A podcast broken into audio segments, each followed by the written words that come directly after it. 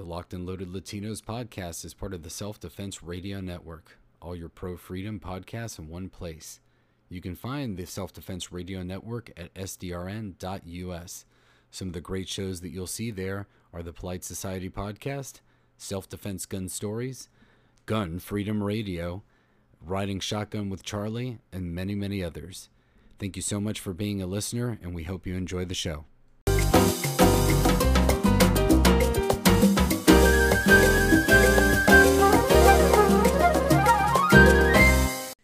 As always, I'm Rolo, the Puerto Rican pistolero, and I am joined by uh, my beautiful and lovely wife, my muse, uh, Latina locked and loaded, Johanna. How are you doing this evening, my love? Hi guys. Happy 2021. Uh, Joe had a little bit of a headache earlier, so um, she's uh, toughing it out. She's like, she told me specifically, uh, there is no nothing, nothing that can stop her. Uh, So you're gonna have to put an IV show. bag in me. Yeah, she'll The need show an IV go to, on. to go. So uh, we're here with you. Uh, Happy New Year, everybody! Thank you for joining us this evening. We're glad to, to see that everyone was back, um, and uh, and doing well. Hopefully, uh, you all had a great holiday season. A Merry Christmas, Happy Hanukkah, Kwanzaa, uh, Festivus, Festivus. anything that you uh, that you celebrate or don't celebrate, uh, or time off, or uh, during work, whatever. Uh, hopefully, you had a great time with uh, with family, friends, or just yourself. For everyone who is going back to work tomorrow, I'm there, right there with you. I am so sad it's Monday. Yep. We took a, a long needed uh, vacation. We hadn't been, uh, we really hadn't taken any days off since SHOT Show last year. Uh, so almost a year. So it was nice to relax, uh, but now we're back uh, and ready to hit the grind. Tonight, we're going to talk about a few different things. First of all, the state of 2A going into 2021. Uh, obviously, we have a lot of uh, different things going on and a lot of threats to the Second Amendment. Uh, I spent uh, some time yesterday with uh, uh, gun websites in CloverTech on the um, Every Second Matters show that he had yesterday, and we brainwashed about a lot of different ideas. So we want to talk about some of the things that we discussed and some of the ideas and plans that we have for our own advocacy going forward in the channel. Uh, we also want to talk about uh, the greater culture war. This this kind of goes hand in hand with that, and uh, we're we're gonna have a little bit of a review of Wonder Woman 1984. Uh, it, we'll, we'll probably have some spoilers. Honestly, the, the the big spoiler with the review is that the movie wasn't very good. so we're just gonna throw it out there. Um, so uh, we're we're gonna discuss that kind of what we thought about it and how we and uh, there is um, there is some two A to throw in there, and uh, to talk about um, as far as that movie is concerned, and we will close up with a little bit discussion of the NFA because the 21st Amendment is in the constitutional corner today, and we know that uh, that was the um, the uh, getting rid of prohibition. So we got a lot lined up today, and anything else that comes up in the chat. But let's start out with the state of 2A in 2021 uh, going in there. So, uh, Joe, if you have anything, I, I kind of like took over the intro there. No, it's okay. Um, actually, I got a call from a family member earlier today when I was trying to take a nap for my headache. Um, frantically telling me that on Telemundo they were talking about how all my guns were going to be illegal in 2021. Oh, and um you know i just said no don't worry it won't that's not gonna happen Mhm. but um you know not to worry the elders but um i did look it up and the spanish local news and and national news is um talking about gun control since you know this is mostly uh you know it's lots- locked and loaded latinos Yep. but but um, I was actually really surprised that it's being um, pretty much said on Spanish media that it's gonna happen. yeah, it's being pushed out there. It's being pushed out there. And then I'm, I'm reading a quote here, and it says, La necesidad de actuar es urgente, afirmó Michael Sean Spence, director de iniciativas comunitarias de every, Everytown. So Everytown is uh, saying it's urgent, action is needed. We are in a public crisis, a public health crisis Of course. that needs to be um, fixed by apparently. Well, that's no surprise. Well, Everytown actually came up, and, and I want to give credit to uh, Argo J. I don't know if he's made a post on this yet or not, but um, he did bring to our attention that um, I'm going to bring it up right here on my phone. that uh, Everytown basically uh, came out with a with a with a new uh, advertising campaign or propaganda campaign, as I like to say, where they said Latino children and teens are three times more likely to be killed in a gun homicide than their white peers. So you can take that a few different ways. I take it as that we know that uh, crime in certain areas is obviously higher with uh, different demographics, but I also feel they're trying to say. So I'm not even sure what they're really trying to imply with this statistic, to be honest with you, because even taking it face value, it's like, okay, what what are you trying to say here? That Latinos are irresponsible with guns, that we live in violent places. Um, you know, uh, really, you can take it a few different ways, and it's negative, uh, no matter what it is and it comes down to what all these gun groups and what they've uh, you know pretty much what every what all gun control has been about is trying to take control. Uh, audio's a bit low. Let me see if i can uh, do something about that. I was trying to get rid of some echo that we were getting the other day. Let me know if this is better for you rain. So sorry Um, for everybody that might have been listening to it a little bit low if it's a lot louder now but hopefully that works out a little bit better for you. Um, but uh, but yes, uh, you know, they, they always try to throw statistics there to try to conflate and tell a different narrative. So here, obviously, they're trying to say, oh, well, Hispanic children are more a threat of gun violence. But there's no context to that. Uh, and it doesn't say, well, wouldn't responsible if they're victims of gun violence. I, I'm assuming that it's going to be violent crime. It's not gun violence per se, because that's another tactic that they try to use instead of saying violent crime or, you know, So what's the exact wordage of that? uh, let me tell you, it's in English and Spanish, so I'll actually read it in, in both. So, any of our Latin listeners out there, you can look this up for yourself and check it out. Latin children and teens are three times more likely to be killed in a gun homicide than their white peers. Los niños adolescentes latinos tienen el triple pro- probabilidades de, de ser asesinados en un hom- homicidio por un arma de fuego que sus pares blancos. So you're three likely, uh, Three times more likely. three times more likely to die by gun violence. Is that what they said? Yes, as their white peers. Now, here's a few different questions because uh, obviously, uh, first of all, how do they get that statistic? Because a lot of Hispanics are considered white when gonna- we yeah. do when we do racial things. So you're either either multi-ethnic or you can be a white Hispanic. So first of all, what's the statistic there? Plus, what are they implying? They said a homicide. So you know that implies usually a crime. Now there is a difference between you know homicide and murder, obviously, because you can have a lawful murder is illegal, homicide could be a justified shooting. Um, so obviously, shooting of children is not really a justified thing. So I'm sure that they threw in accidental shootings, things like that. Uh, but even then, without any context, I would assume it is maybe they're in higher crime areas. But then it would imply, well, you need more, you need to educate, obviously, people uh, in the Latin community and other minority computer uh, communities and how they can defend themselves. It's it's kind of complicated because there's a lot of factors that it's not Of taking course. into account. It could be just the fact that you're bringing race into it, Mm-hmm. which um, it might just be a socioeconomic thing. Yeah, Okay, let's be realistic. yeah. Majority of Minorities, minorities tend to live in lower, socioeconomic, socioeconomic. yes, So and there tends to be more violence in places like that. So that's you know. Is the answer getting rid of all guns? No, it's the same thing as um, you know, the whole Chicago answer is, you know, yeah, like and, and somebody brought up Brian Quick in the chat. Gang violence is uh, attributed to a lot of that. Too. Yeah. yeah.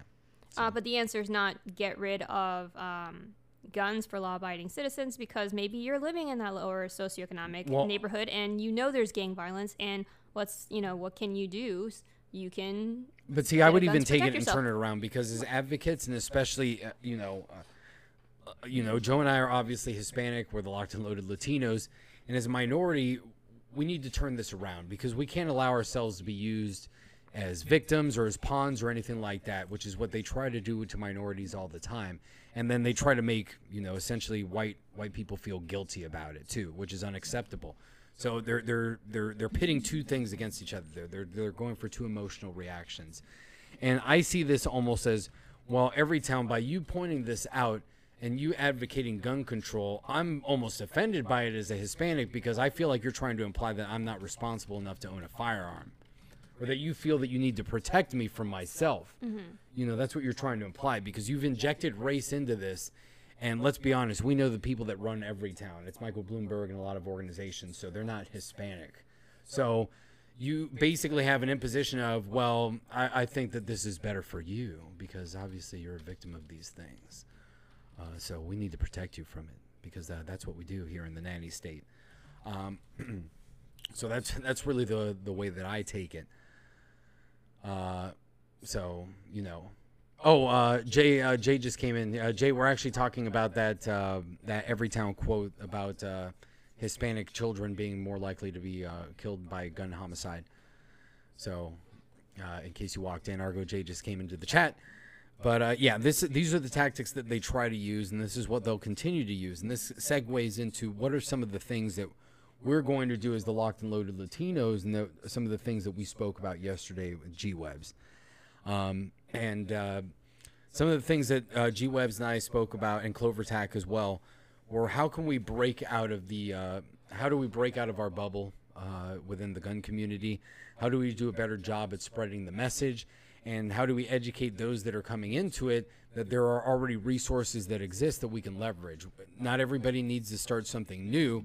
There is a foundation there that's been established by a lot of other people that have come before us. And I'm gonna I'm gonna plug uh, the resource that he shared uh, right here, the Minuteman University, which lets you know if you want to get into advocacy. Um, if you want to get into advocacy, then uh, then oh, there you go. Uh, he's uh, uh, Jay's given us even more uh, even more statistics here. Uh, Over 7,000 black Americans die by gun homicide every year at a rate nearly 10 times higher than white Americans. yep, there you go. Hashtag So again- we are. We're orange. Yeah, we're we're orange. orange. Okay. Yeah, that's their their color. So again, they try to inject these. There's no context. It doesn't talk about any of the issues. What what happened in these situations? What's the socioeconomic status?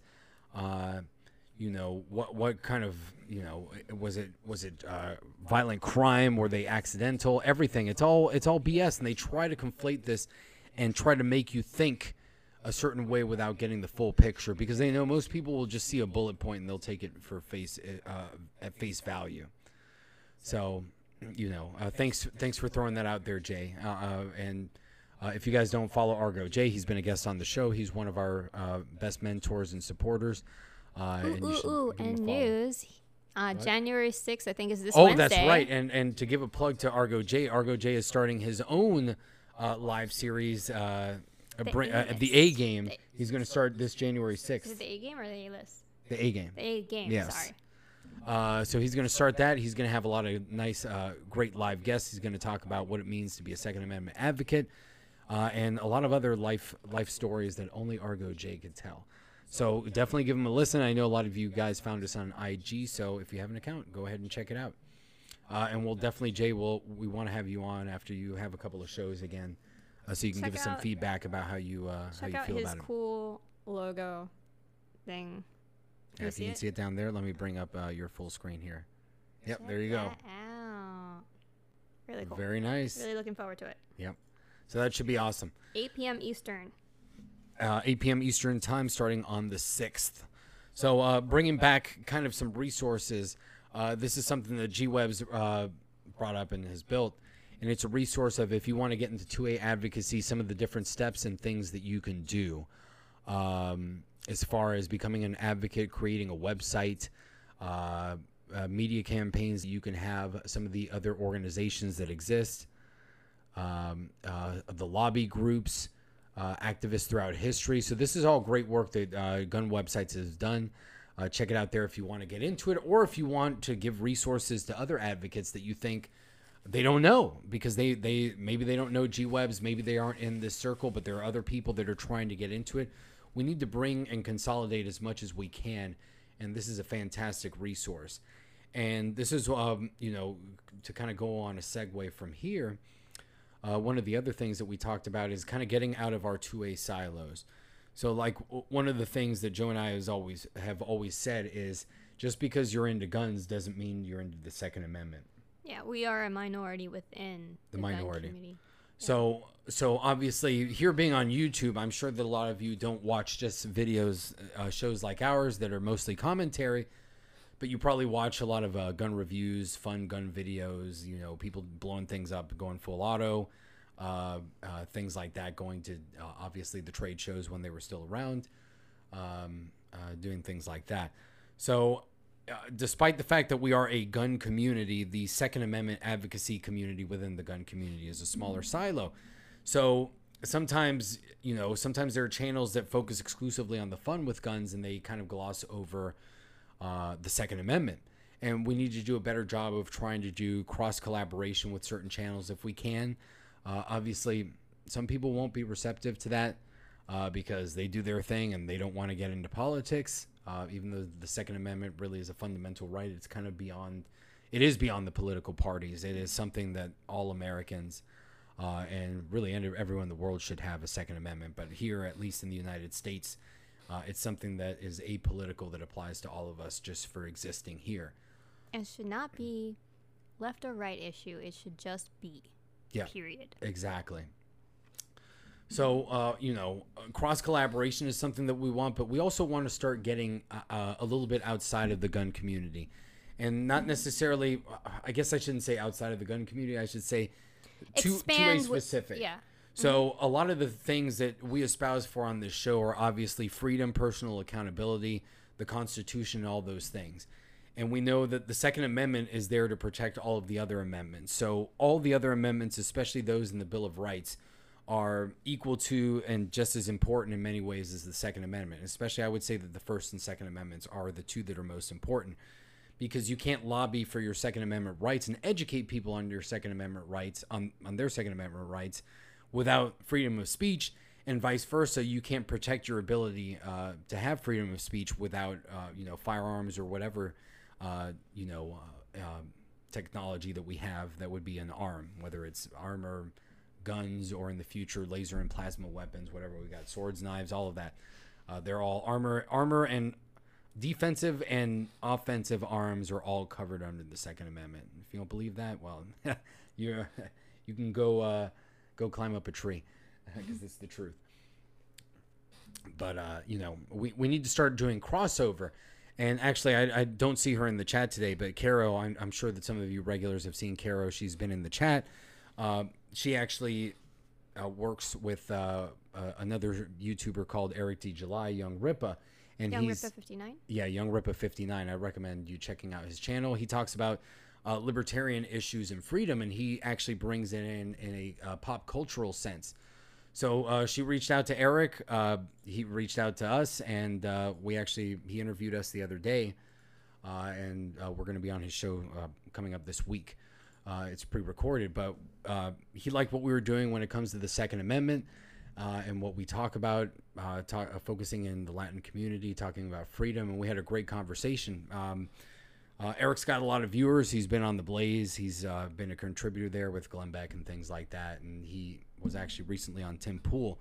So hopefully, us being on his platform, and he's talked about um, the Second Amendment and freedom. Uh, he lives in Dallas, Texas, so he focuses more broadly on libertarianism and limited government. Uh, and educating people on that and tying it in with pop culture. He's in a band. Uh, he produces music. Uh, he plays video games, does reviews on that, comics, things like that. So actually, a lot of crossover with some of the things that we've tried to do on our channel as well. So great conversation. Hopefully, it'll lead to uh, a little bit more exposure in the Second Amendment, what we do here. And it brings into emphasis that collaboration of trying to get in with different channels that believe in freedom, but maybe they're not necessarily a Second Amendment first channel.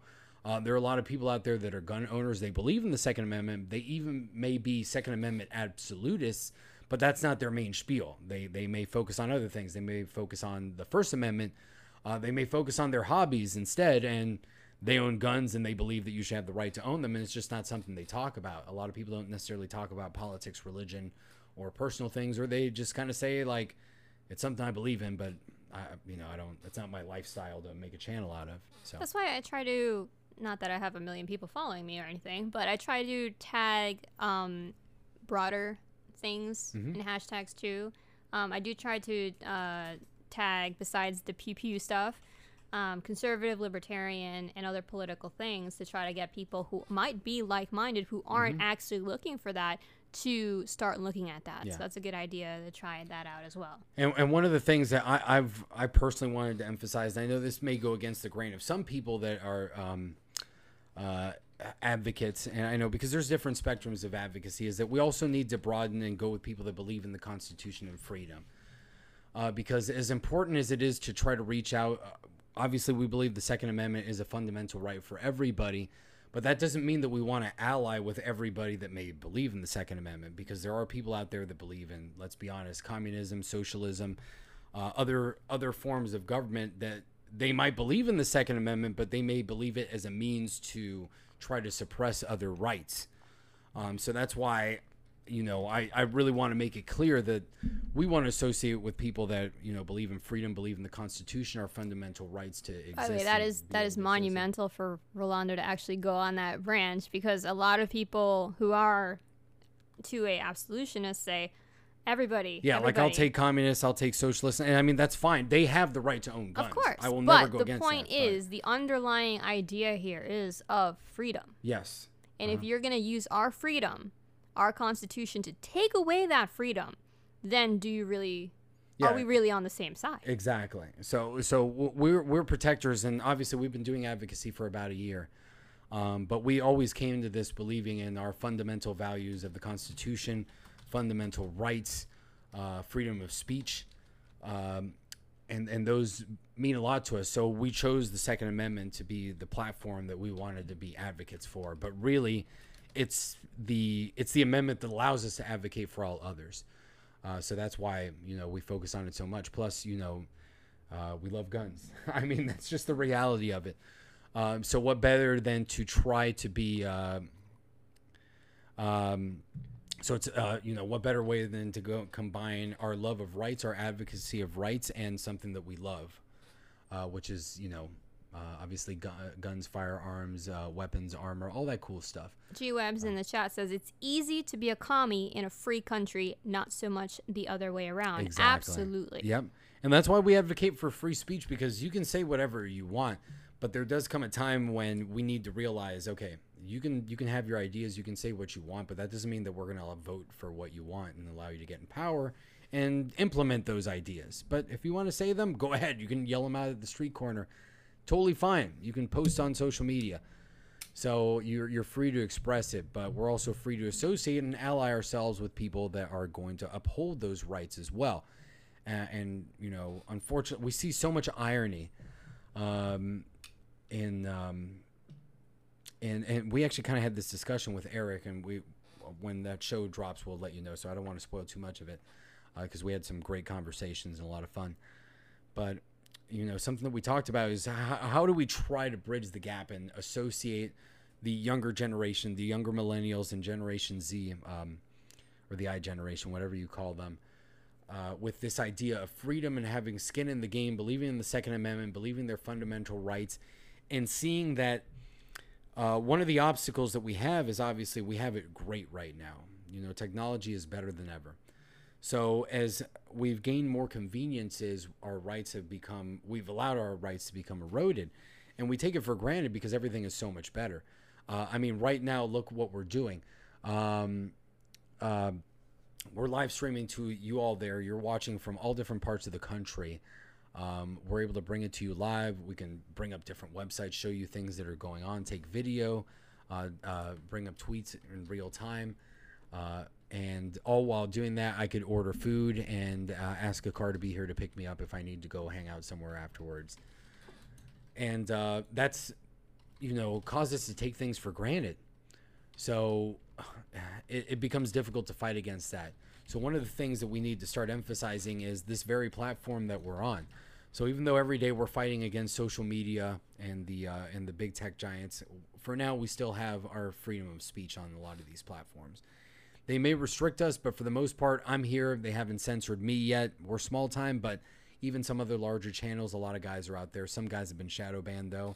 Uh, we know a few, Mr. Guns and Gear, things like that, and and you know people are demonetized all the time, uh, not just in the gun community, but anything that you know kind of goes against the grain, or that YouTube thinks will be a threat to their uh, threat to the cash, or to the establishment.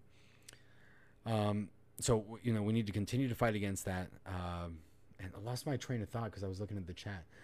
While you've lost your train of thought, go ahead and gather yourself. Yes. This is just a good point to say that Go the for it. Locked and Loaded Latinos is part of the Self Defense Radio Network, where you can enjoy other shows like Riding Shotgun with Charlie and uh, uh, Gun On Freedom, Radio. and the Polite Society podcast. Yes. uh, and many more. So be sure to check out sdrn.us for all your pro, pro freedom podcasts. Thank you very much for bringing that up, Johanna. And now back to your regularly scheduled program.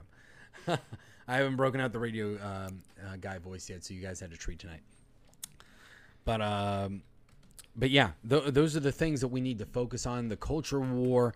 Uh, oh yeah. So here's what was my train of thought. We need to show them how many, uh, how we've seen celebrity culture start shifting in this country ever since the COVID nineteen lockdowns began, uh, and we've seen. Uh, media, obviously, video teleconferencing for business is on the rise, and uh, streaming services like Netflix, YouTube, all of the above. Uh, for video game streaming, Twitch, uh, have all seen exponential rise in traffic, uh, and that's also brought with it a lot of wealth in these sect in these sectors. Obviously, YouTube Second Amendment creation, content creation, that doesn't really make too much money. Besides, you know, like everything else, the top one percent or whatever uh, tend to make a lot of money. Uh, and a lot of it was whoever got started early on and, and got things done. YouTube monetization is tough nowadays. But there are a lot of people outside of the gun community that have made a lot of money uh, in video game streaming, things like that. Uh, so we need to start emphasizing to people hey, you've made a lot of money. It was solely because of capitalism and being on a platform that allows you. YouTube expects. Now, I know we're all going to hate on YouTube, but let's be honest. We can start a channel, we can start doing anything without paying YouTube anything. There are stipulations and restrictions with that, that they can take away things and they can control us and restrict us. But the fact of the matter is, we can do that. So we start this as a starting point for some of the youth that aren't necessarily they, they don't know the things that we know, and we let them know. Do you think it's fine that you were able? How do you feel about the fact that you were able to start a channel, uh, get out there, monetize yourself, and you were able to do that yourself? They're like, well, I think that's awesome. well, that's capitalism right there. These are how you start planting the seeds that you start growing your business, you grow your community, you grow your channel, uh, you grow your outreach, and you bring them in with that way. So that's trying to get them into the uh, kind of the freedom minded um, aspect. And then you can bring them into everything that's associated with that Second Amendment, First Amendment, uh, all of that. Because right now we're, we're, we're losing the culture war because that's what we've been fighting. Uh, it may escalate and turn into something else, but we've essentially been going through a cultural civil war for decades. But really, in the past decade, we've seen it heat up to the point that uh, you know the the republic is in danger, and it's been exacerbated by our technologies. So uh, these are the things that we have to work on. We have to work on th these mediums. We have to find ways that we can relate to the youth and to people on the other side. Uh, and and it's going to come with collaboration. You're, it's going to come with collaboration, spreading that message, associating with other people, and talking about different things. And that does include getting out of your echo chambers, guys. I know Yeah. a lot of us just stay within the echo chamber. It's like my entire feed on my IG. I don't really use Facebook. Mm-hmm. Yeah. But it's all the same people and I get to see the same ideas and comment on the same, you know, things. So sometimes it's a good idea to start having those comments on other things. You be the one to go out and comment something to a or pro gun on somewhere that isn't expected. Mm-hmm. Yeah. That's a good way to just plant those seeds and have those conversations where other people aren't just gonna, all going to agree with you. Mm-hmm. Unfortunately, that does mean you're going to have some You're going to have pushback, pushback, but you know? there's yeah no sacrifice no victory um, another thing that i'd like to say is um, you know as far as uh, other channels that might be pro gun channels gun fun channels but not necessarily pro 2a channels um, we're all advocates here you know not just us behind the camera everybody in the chat. We all believe in the second amendment not just having fun with guns. We believe in it fundamentally. Uh, so we need to be messengers and we can do that heavy-handedly which is not very effective sometimes or we can do it subtly which has been the approach that johanna and i have used to at least I th- we think it's been pretty effective in our peer group Yeah, you're not going to, you know, what is the expression? You get more bees with honey than with vinegar? yeah Something yeah. like that? Yeah. You're not going to go into an area outside of your echo chamber and just scream, shall not comply, repeal the NFA, just you know all the taglines that we all say and expect to be like oh oh hi yes i'm a new person that i've never had this conversation with someone else um, that's a great idea you Yeah. know you're not going to just jump right in and have that conversation you got to ease into things and relate to people and give the points that can actually like put yourself in their shoes Mhm. um it's i guess it was easier for us because well for me sorry Yeah.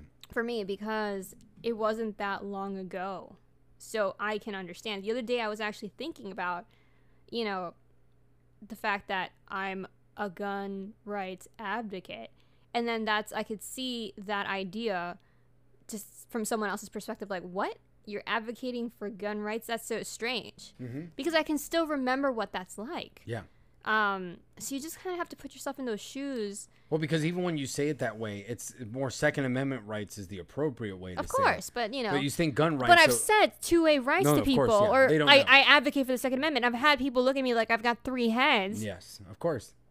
I don't know how people pass high school these days. well, that, that's a totally different story altogether. yeah. So, uh, oh yes, and uh, Yeah, uh, go ahead and stand up. yeah, you guys wanted to see? yeah. uh, so- talking about the uh, the Tony Simon says hello from Planet Lovetron T-shirt. This is So- a classic T-shirt that will apparently be out of. Uh, is getting taken down in February. Um, so go ahead, Tony, if you have the link, throw it up. This is a classic T-shirt, once in a lifetime opportunity apparently to get it coming up. So be part of this historical Yep. branding of Tony, aka Bubbles. Yep. Uh, Get yours before you can't yes, anymore. uh, G Webs brings up, but we are getting together and growing as two A groups and advocates as never before. I totally agree with that. Mm-hmm. And like I said, we're coming in from a new perspective. So we only came in this a year ago. So whatever we learned very quickly that there's different cliques, there's different groups. Uh, Some people are, not even associated with one another that we've met. We're like, how do you guys not know each other, or have not collaborated or done stuff? um, in advocacy and uh, GunTube, I guess if you want to call it the creator space, um, and all of that. And coming in from a fresh perspective, and I was talking about this with uh, G Webs a little bit yesterday. We still come in from kind of a fan perspective, uh, I guess you could say, or, or a follower perspective or supporter perspective. Even though we're, I guess we're kind of in it now, and we know a lot of the people that we're like, oh my gosh, uh, these people are, are huge in the community. And now we're, we're friends with a lot of those people. We've been blessed to do that. And we know that everybody's a normal person trying to do their own thing and trying to spread their message. But uh but uh we've seen that we do need we've seen a lot more collaboration. People are getting together uh, we're seeing a lot more cooperation different groups people are supporting one another financially or by plugging each other's work. And it's something that we need to do even more.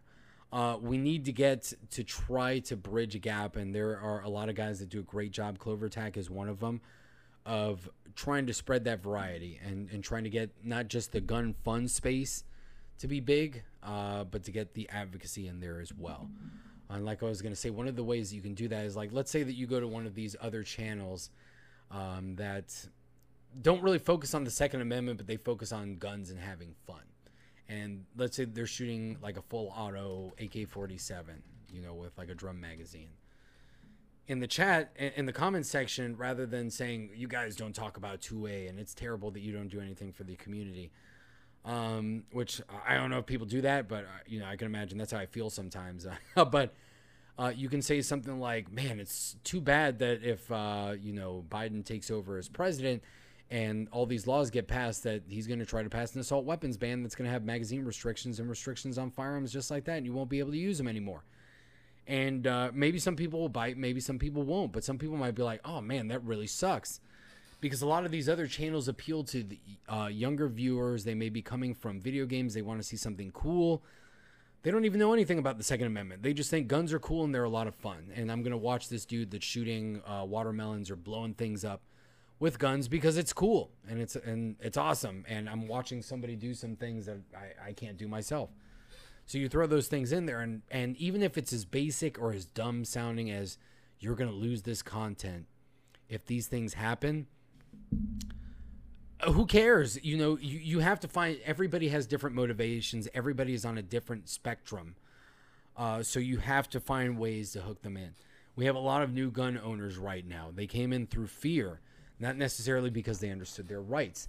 So we don't necessarily we don't we obviously want them to have respect uh, for firearms, but not necessarily live in fear. You know that we don't want that to be the motivating factor all the time. We want them to go from fear to respect to believing that it's a fundamental right to own this tool that they purchased to protect themselves, uh, or for whatever reason they have. In most circumstances, all the newer gun owners are because of uh, personal protection. So, you know, those are some of the things that we uh, want to work on. I'm going to take some breath here, Joe. Yeah. here. I kind of went on there a bit. So I want to address Brian quick in the chat. He says, "Riddle me this: If all this new gun buying advocacy is working, then how or why is the most openly anti-2A president about to get inaugurated?" Well, I do believe it is working. I mean, to take a perspective like a, a step back, you know, I take ten step, uh, ten years back. You know, we it's only a loaded question too, but yeah. What? It's a loaded question. It is a loaded question, Yeah. Mm-hmm. of course. But um, remember that 2008 was when we got the two, the Second Amendment actually like clarified because back in 1939 was when this uh, Supreme Court said that It wasn't an individual right. of course, it was it was about the states, Yep. um, and a militia for the state. Uh, 2008 is when Dick Heller um, brought it up with the, the Supreme Court, and we got it as an individual right. Mm-hmm. Yep. That was only 12, 13 years ago. Yeah, and That's a lot of people forget that and That's in my granted. lifetime. Yeah. So you can imagine that while simultaneously we have a lot of people that have been in the community or been around the block saying, well, back in my day, I could purchase a gun. Uh, thanks for stopping by, John. Uh, I could purchase a gun, you know, without a background check and have it mailed to my house. That's true. But somehow the Supreme Court did not affirm that you had an individual right to own that. Aren't you taking a breath? Take a breath. Relax. So, yeah, Relax no, for a 2nd I'm, I'm sorry. I just wanted to bring it up. I just thought it's intriguing. yeah. Um, so it's like sometimes the Supreme Court affirms your right or doesn't affirm your right, but then you have more freedom, and other times they seem to affirm your right, but you have less freedom in some ways. yes. So my point was that was only 12 or 13 years ago that we even got to that point. G. has made a good point that the fight for the 2A has been going on for decades. Yep. Um, it's really easy to forget and feel despair um, when we look at what's happening right now. Um, I mean, we've been through having assault weapons ban. Okay, we've been through a lot of constant battle for the Second Amendment for gun rights. We're at a point right now, and I think I was extremely dramatic about it all towards the end of the year when I was talking about um, Biden because I felt like we were taking a step back if we had Biden come into office. Um, but I want to say that it's probably reactionary. I think um, you can't forget that there's powers greater than the average human who are fighting against gun rights. Um, you have billions of billionaires Yeah. throwing down lots of money to try to get this for their own purposes. Okay, there's an agenda here. Yeah. This is not something that actually just happens naturally because of the will of the people. It's not the will of the people that naturally, oh, all of a sudden people are against guns. Yep. It is a bigger agenda with lots and lots of money behind it. Uh, commercials. I remember sitting there watching the Super Bowl last year and seeing a Everytown commercial during the Super Bowl of all things. Yep. Watching a mother talk about her child who was shot and invoking, trying to invoke, uh, uh, you know, an emotional response. So that is the culture war that I'm talking about. That that's not something that happens naturally. Okay, that is preconceived. That is orchestrated. That is bigger than any of us. Yeah, it takes time. It takes time, it takes money, and it's got an agenda. So is advocacy working? Yes, it's working, but we are fighting. It's a war against people like Bloomberg. Yep. It is, Um, and and I think And if we weren't doing what we were doing, it would be a lot worse. yeah, and I think part of the reason why we're seeing so much more resistance now is because of the success that we're having. Yeah. because you have to understand once you start taking away power from those that have it they're going to become more and more desperate to fight against it and they're going to start using dirtier and dirtier tactics now unfortunately youtube has certain stipulations that you can't talk about the event that happened on november 3rd and some of the things that happened afterwards but you guys know what i'm talking about.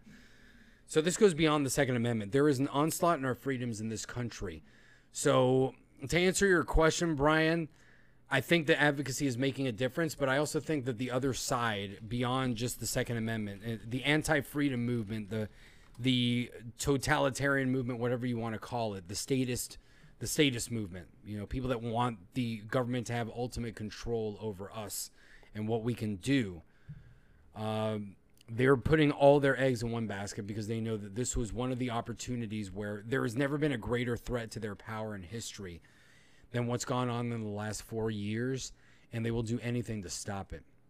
And that's that my that's my personal opinion. yeah, no, Yeah. and and I want to say that's not strictly about guns because a lot of people rightly say that Trump was not a very pro-gun president. He was not a pro-gun president. Yes. Um, he didn't do much to help out, but he's talking about their power, their, their the risk of their loss of power through someone outside of the establishment. Correct. Yes. So we know what they're willing to do, what they're willing to manipulate. I think most people here agree that that we know that fishy things have happened.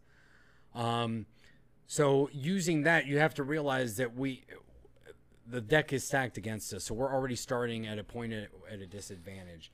So even though our efforts are doing well, you know, uh, we're victims of our own success. I think in a lot of ways, and we're and we'll continue to be victims of our own success, because when when you when you try to play by the rules and you end up dominating them, they're going to stop playing by the rules, and we'll we'll just kind of leave it at that. I think everybody kind of knows what I'm getting at here. But outside of that, let's say let's say we know there's a lot of things happening this week, January 6th. We know that there's going to be big rallies in Washington D.C. Possibly historic. I certainly hope so. I support anybody that goes out there um, uh, to support what's going on on January 6th. That, that's a controversial position in some cases, but that's, again, my opinion. Um, but let's say the things don't work out. Biden is obviously president of the United States. That's what we need to plan for. Either way, we still need to plan for either outcome, though I think if it goes the other way, we're going to be dealing with other issues beyond just our, our rights. I think there's going to be chaos. It's gonna be a you know what show. So, so those of us that already are protected and can defend ourselves, it's good that we already prepared. Um, it may happen either way eventually, but you know, it, it is what it is. Uh, so we need to be prepared for those things. We need to be prepared for that eventuality, and we need to be prepared to fight the narrative. Uh, we do have more gun owners than ever, uh, so we need to bridge those gaps again. Uh, collaborating with other people within the gun community that focus only on guns and not uh, rights. Those that want that, that are interested, obviously. Um, I guess if you want to say going into comment sections and, I mean, uh, I guess the best word is trying to evangelize people. I know it's kind of a religious term, but it's it's effective because that's essentially what we're trying to do. This is something that we believe fundamentally. It's it's a right. Uh, we believe that these fundamental rights are a moral issue for people. Uh, that you're you're born with these rights. You're endowed uh, by your Creator. So in a sense, there is something. There is a higher. There's a higher calling here when you think about it. It's a big deal. So we need to treat it as such. So, but you know, sometimes those things are heavy-handed. People don't like it. So go into comment sections, bring things up like, "Oh man, it sucks that there's going to be laws that are going to take these things away." Make it that way, and uh, and you know, start the small way. Notice that another thing that we brought up yesterday is what is 2A enough. Uh, obviously, us in the community would say, well, you have to be a 2A absolutist. Well, yes, uh, obviously we are. I think that's the goal. I would love everyone to be that way. But I'm not going to yell at people that are not. It's the same reason when you go to church, you don't like you don't like it when the people that are the most hardcore come up to everybody and say, "Well, you're not Christian enough, or you're not doing enough for that." And you're like, "Hey, I believe what I believe. I'm I'm I'm here. I believe in the in the cause." So we need to be careful of how we approach that, especially with newer gun owners, because a lot of them are coming in. I just wanted a gun to protect myself. Most of those people uh, purchased probably handguns. I mean, there've been a lot of rifles uh, sold too. Obviously, you can't, you can barely find an AR-15 upper uh, anywhere. Good luck finding an AK at a reasonable price. Uh, so, you know, it, the full spectrum is out there, but people came in out of fear. So they may not understand the laws. They don't understand everything. They don't understand their rights. So we need to start educating them, give them skin in the game, use their concerns, not necessarily fear monger, but use their concerns as you had a valid reason for purchasing a firearm and wanting to defend yourself. Now let's push into why you have the right to do that and why you should be happy about it. And that it's something that you need to continue to defend because there are a lot of people that want to take it away from you. Uh, and maybe you used to vote that way. And, and we do need to be honest with people because both parties in this country are totally jacked up right now. They really don't seem to stand for either of us. Now, one does a better I think one is totally lost. I think the left is completely lost. The Democratic Party in this country is done. Um, they've destroyed all of their foundations of anything that they believed in. Uh, the GOP is basically a shell. I think. I think they're just frauds. So I think the GOP can be co-opted and still taken, uh, but maybe it's going to get destroyed now too, depending on what happens. But um, you know, this is a discussion that we had with Eric too, as a libertarian. It was surprising some of his perspectives on, on that. That you know, is the Libertarian Party the answer? I don't think it is. Uh, I don't think that they're organized enough. I think they've also been infiltrated um, by a lot of people that don't necessarily share truly libertarian ideas. They're trying to push the cultural libertarianism while not also standing to property rights um, and things like that necessarily. So they've got their own issues. Um, but uh, those are the things that uh, you know we we think we need to do. Um, and part of what we want to do at Locked and Loaded Latinos is we want to continue to bridge that gap. So we want to collaborate with other people that are in the freedom community, not just the gun community, and bring in our Second Amendment perspective. So get them to think about the guns. Uh, maybe as things get better throughout the country, take other people out shooting that uh, maybe believe in these rights, but they don't, you know, they haven't featured shooting on their channels, things like that.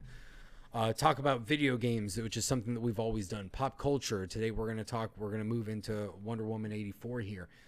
So we want to show that gun owners are everybody.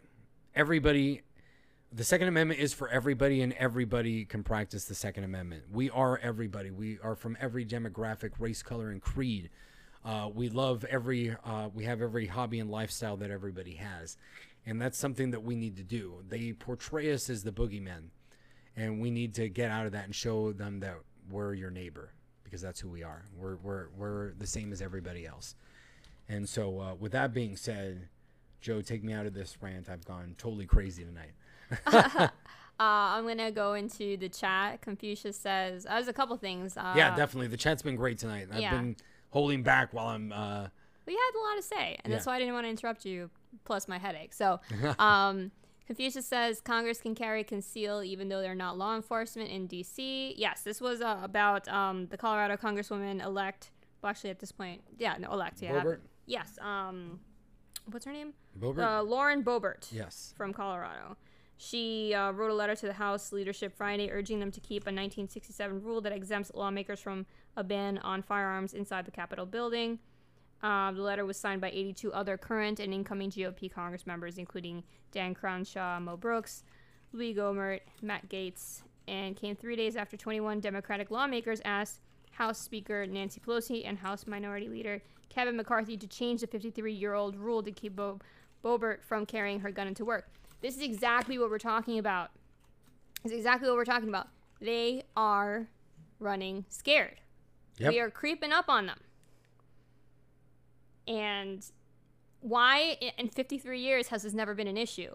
All of a sudden, we have, I believe, I don't know how many, but I know two who ran on Pro 2A as their main Yep. platform that were elected into the House. Two new, you know, Yeah. Reps. Thank you. I'm, Yeah. I'm having no, a hard time good, with my, good. my headache talking here.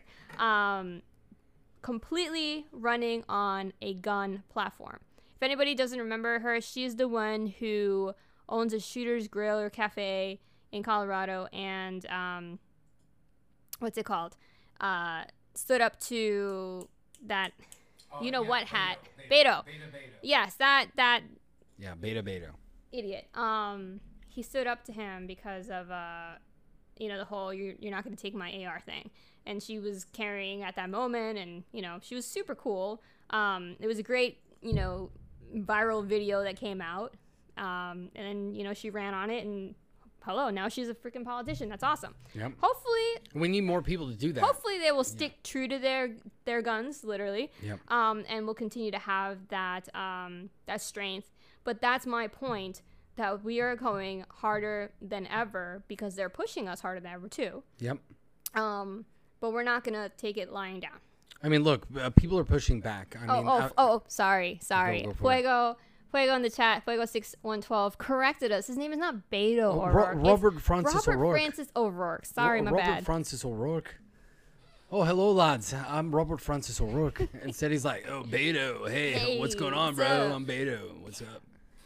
so the only Betos that I knew were from uh like the Hispanic neighborhoods, usually Mexican. Like that's a nickname. It's so ridiculous. Mm-hmm. That's why he co-opted. What, that what about wasn't that? That's cultural, appropriation? Come on, exactly. Come on. Uh, of course. It's well, only you know. they only call it out when it's convenient for them. Jeez. Yep.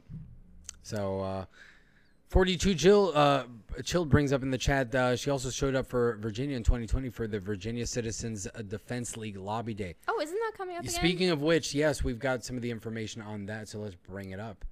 Uh, the Virginia Citizens Defense League Lobby Day is coming up on January 18th. So if you can make it there, if you're in the area, or if you're one of those that you can travel across the country, which is awesome, uh, be there, help. Uh, gun laws have changed in Virginia since the last time. Uh, you know, they obviously implemented around the uh, the main capital facility there that you can no longer open carry. Um, I don't know if in the current political climate people will be inclined to comply, but hey, show up and do what you got to do. You know, I'm not. Uh, you're all adults. You can do whatever you want. I advocate for you behaving like adults, and sometimes that's uh, not not complying. but to each their own. But yes, uh, check it out. Support it if you can. If there are people that are going there to cover the event, uh, support them because sometimes that's the best thing that we can do. Uh, you know, a, a lot of times uh, advocates want to cover things or go to those places, and it, you know, obviously it takes money. It can be tough, but you want to spread the word and get the message out there. Some of you that can't make it because of work or other obligations, try to support those that go out there. Um, you know, if they're trying to get caravans together, same thing for what's going on on uh, January 6th. Um, if you can't make it, try to support people that are going to go out. It's January. A lot of these events are going to be really cold. I saw that there's uh fundraisers and and and they're for blankets yeah, blankets, like that. This specifically on the 6th, but you can do this for the VC CDL. That's going to be in January 18th. It's probably going to be a cold day. So if you can support people out there, you know, making sure that people are warm, getting coats, things like that, if they're coming from different parts of the country where they may not have cold weather, that's what we can do. Um, if you can't support with your physical body being there, you can support logistically, and that's always extremely important. Uh, especially as we go into this into 2021, things might become more dangerous. There's going to be more pushback um, uh, for advocating and fighting for your rights. So, trying to create these networks, connections, and helping each other out. Yeah. uh, don't go out there by yourself. Yeah, Um, don't don't. I mean, it's great if you want to go to a rally and things like that, but we need to be a little bit more cognizant that there's going to be more opposition in certain places than ever before. People trying to make uh, gun owners or freedom advocates look bad, look like the boogeyman. So make sure you got a group of friends that are going, or that you link up with somebody online. Uh, you know, things like having first aid, having communications, having uh, plans to get there and to leave uh, you know, minimizing your footprint, things like that. It's very important. Some of it sounds tactical military because those strategies work. Uh, and you should do that, you know, in any large event that you go to, but especially any event like this that has to do with politics, advocacy, or anything like that. Uh, especially after the year that we've been through, it, it, you know, you can expect anything to happen. And tensions will be high. Oh yeah, Yeah, for so sure. Don't antagonize people if you don't have to. Yep. Know. So and that's why you want a group of friends too. People can keep each other in check and cool. Be like, hey, we got to chill, man, or let's get out of here. De-escalate the situation. Exactly. De escalation is an extremely important part about self defense. If you never have to pull out your gun and you can use your verbal judo, um, I'm sure you guys have heard that on, on another channel before, or, or anything that you can get out of it uh, without having to pull your gun out, that's the best situation at the end of the day. I also wanted to mention in the chat Santiago Nieves Jr. Welcome back. I haven't seen Yeah, you in a well, little we bit. miss you, Santiago. Good to see you Uh, back. He posted um, information about something going on in New York, COVID detention camps being created in New York State. I t- started talking about Joe about this a little bit earlier. I don't know too many details about that. Yeah, I have that. to read but- more about it. But, it seems like they can basically um, detain you if they suspect that you're uh, infected with uh, COVID 19 or. Um, I'm actually shocked this hasn't already happened. Like, yeah, yeah. It, it seems like it's kind of like they've tried to do that, but but now they're they're pretty much putting it out there. I don't think that'll be constitutional, but as we've seen, part of the problem that we're reaching right now is that the courts either don't want to be involved in things, or when they do get involved, the executives of certain states don't seem to care. So, what's the solution there? Is it up to the people to rise up? Is it up to the federal government to intervene when states are violating constitutional rights? Uh, is the Fed now going to, in the transition of power, going to basically help those states violate constitutional rights going forward? Is it going to be up to our state legislatures and and, and free states, so-called free states, to set an example? I feel so bad for New York too because I'm a former New Yorker and it's just the population density is so high in the city that it completely overshadows the will of the rest of the state. Yeah. And I mean, Then you kick man uh, the Manhattan and the boroughs out of uh, the Yeah. five boroughs out, pretty much. Keep half of Long Island throughout the Hamptons because that's where all the elites are. Um, G Webs in the chat says no one, no project can pay to promote themselves as much as they need. So repost links, videos are going to be very useful with as much as we can going to be bombarded with. Yeah, everything Yep. that's going on in the um, upcoming events we're talking about. Repost stuff. Um, yeah, and you guys are more important than anything else. That's what we've said. Um, that one of the reasons that we love doing a live show, and even in people that don't do live show, their comment sections are important too. You guys are important because you guys give us information. You correct us if we say something wrong or if something came up um, that just is breaking news that we haven't seen, uh, anything like that, or even letting other channels know, like, hey, we think these guys are cool. You should collaborate with them. You know, come on their show, or you should invite them to your show. Uh, things like that. Like we made the connection with Eric July because of that. Obviously, um, Hank Strange invited us onto his podcast a few months ago, and that inspired us and, and uh, allowed us to gain the confidence to feel that we could have our own show and spread our own voice that way. So you guys are essential uh, as part of the process, and we try to bring topics that we think that you'll enjoy, and also things that you can spread out and share with other people. Because hon- honestly, it's a team effort. Uh, we believe in individualism and individuality, but we still need to work as a team because we are fighting against a side that believes in collectivism, and they're going to have an advantage in spreading the message uh, if we don't come together as a team on on the uh, principles that we believe in. So, uh, should we start moving to Wonder Woman eighty four? Sure. Here's my review of Wonder Woman 84. I hated it.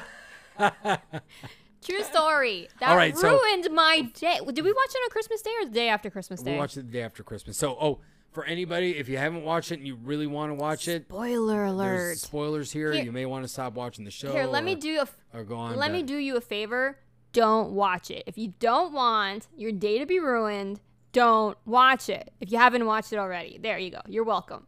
but we'll tell you why it sucks. Yeah, so we'll give you the big picture. Now, for those of you that might have been afraid, Wonder Woman, we love the original Wonder, the first Wonder Woman, I should say, not the original, the first one with Gal Gadot. Well, I love the Um, original too. Yeah, yeah, yeah. Uh, but uh, we thought it was great, good movie, pretty top, uh, pretty solid. I would say it was like a B plus as far as uh, the superhero movies I saw. My concern was that they were going to turn it totally woke.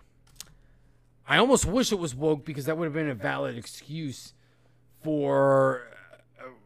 I I don't even know. At least it would have been like, well, okay, I understand it sucks because it's woke. They politicize all that stuff. No. The real problem with Wonder Woman 84 is that, okay, let's say that you went to a child and you told them, I want you, you're, you're a fan of Wonder Woman, aren't you? And the child says, Yes, yeah, I love Wonder Woman. She's awesome. I want you to write a story with Wonder Woman and we're going to make it into a movie. That's what happened with Wonder Woman. It is a script that a child wrote.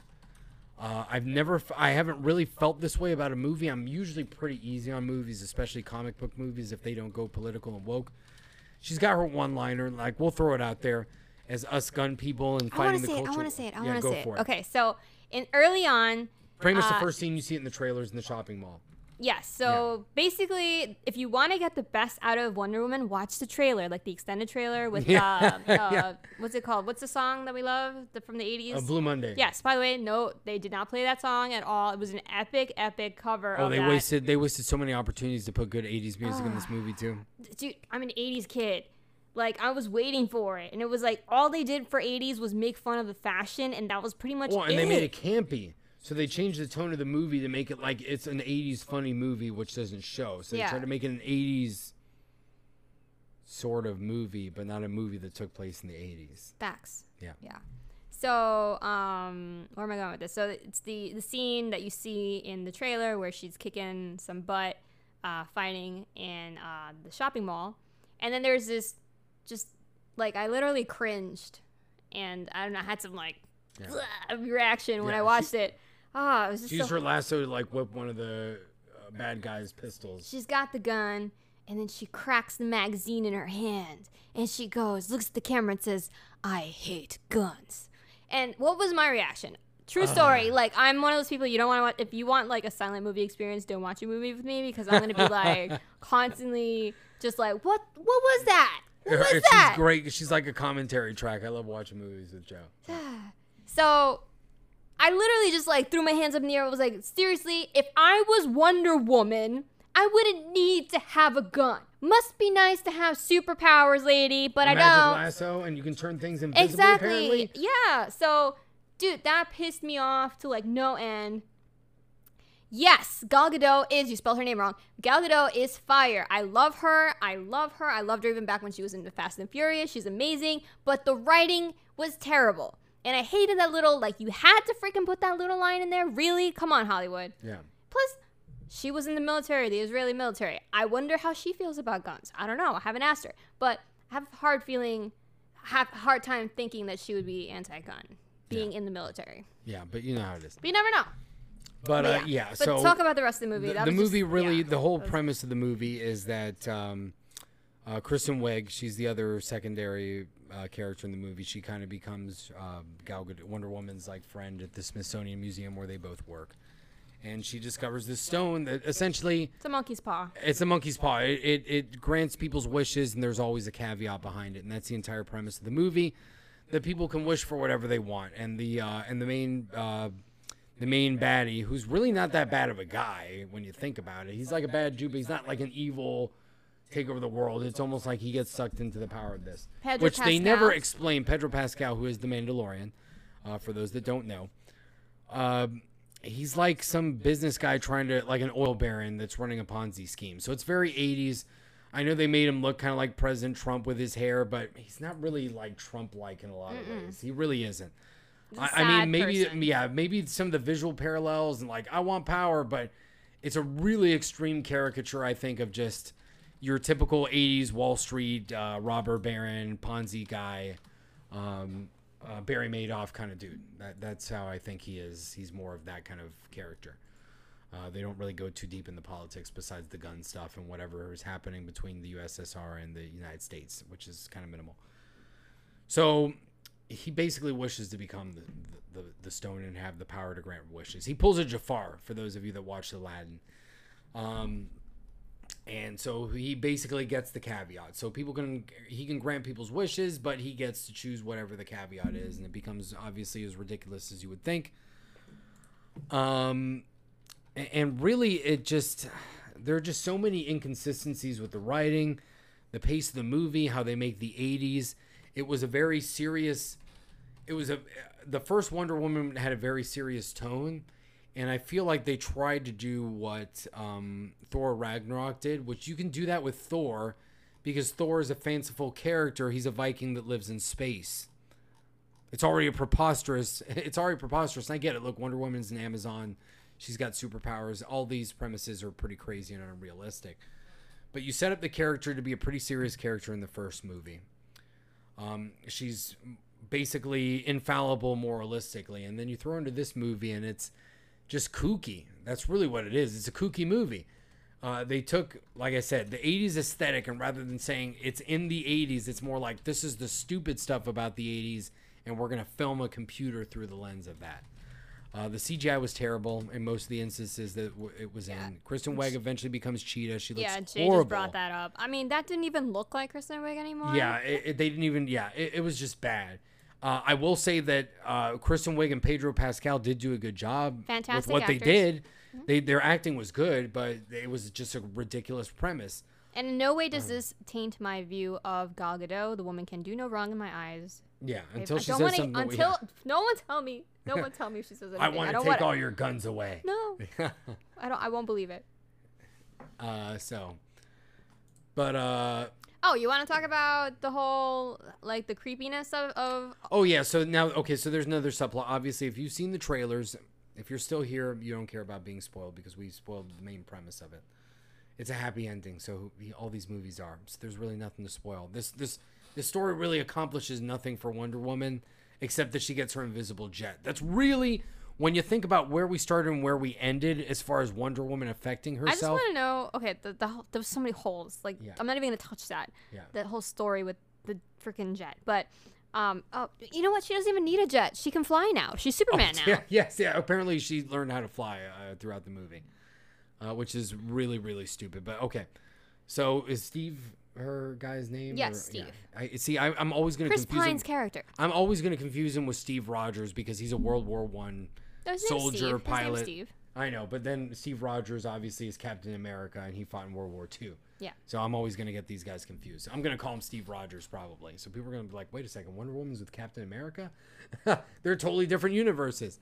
Mm-hmm. Uh, but anyway, So so Chris Pine's character. So before Gal Gadot realizes that the stone can grant wishes, they just think it's some sort of myth. She grabs the stone and she thinks to herself, uh, "Oh, she flew in comics. Oh, okay. So there, I didn't know that she did that. Then why does she need the invisible jet? I don't know about that. I always see But never it's never consistent. consistent. I was gonna say I feel like I've seen Superman carrying her around. Yeah, and she uses the jet. Now I've seen her ride the lightning before. Yes. that, That's that- different. Yeah, but that's now she's totally just different. flying in perfectly Yeah, no, but she was like flying, not like whipping around. That's the problem. Like she was flying instead of like falling with style. She did, couldn't even pull a Buzz Lightyear. Come on, give me a break here. Anyway, so we're going back to Steve. So Yeah, so Steve essentially he didn't get resurrected like how the movies show. His soul actually came back to life and possessed another man that lived in 1984. He's like an engineer and architect, I think. So a lot of people are bringing up that that's kind of messed up because well, you know, they they they they made love. They did the nasty. So Several they're like so they're like, "Oh my god, she had co- unconsensual sex with a man that uh, was possessed." I don't even have a problem with that. It's the fact that no, well, that's already gone further beyond. It's the fact that she was okay with, "Oh, your soul took over this dude's body and I really don't care to take my wish back until she had to." And the theme ultimately goes that th- see, this is me looking at a greater political theme here, but eventually there's a turning point where Gal Gadot is her her cost. See, I thought the cost of her monkey's paw wish was the fact that her she did something bad. her lover's soul inhabited another man's body and he essentially took over his life. That seems like a pretty bad thing to me.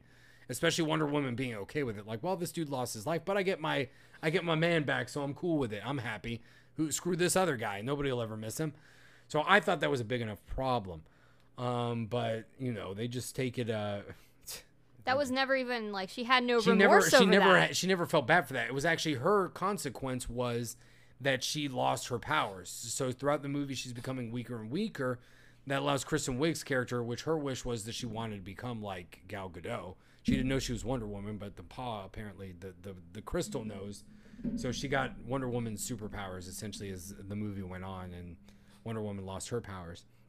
So in the end, the only reason that Gal Gadot got rid of her powers was because of the world needing to be saved. She gave no crap about the individual dude that her her that you know her boyfriend had basically stolen his life and his agency.